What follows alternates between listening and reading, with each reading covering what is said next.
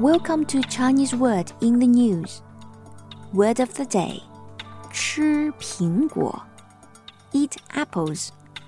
吃 is to eat. 苹果 apple or apples. 吃苹果 eat apples. An apple a day 苹果 keeps the doctor away and over the past day, there has been a surge of people in Poland eating apples, 吃苹果, but not for medical reasons.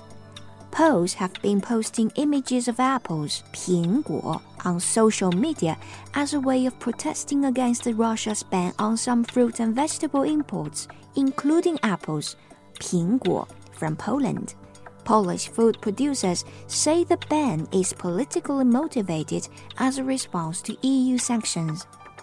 In response, Poles have been showing their support for local farmers by campaigning on social media. It started on Twitter when a journalist shared an image of himself eating an apple, 吃苹果, and used the hashtag jedz jabłka, which means eat apples, 吃苹果. And that's today's Chinese word in the news.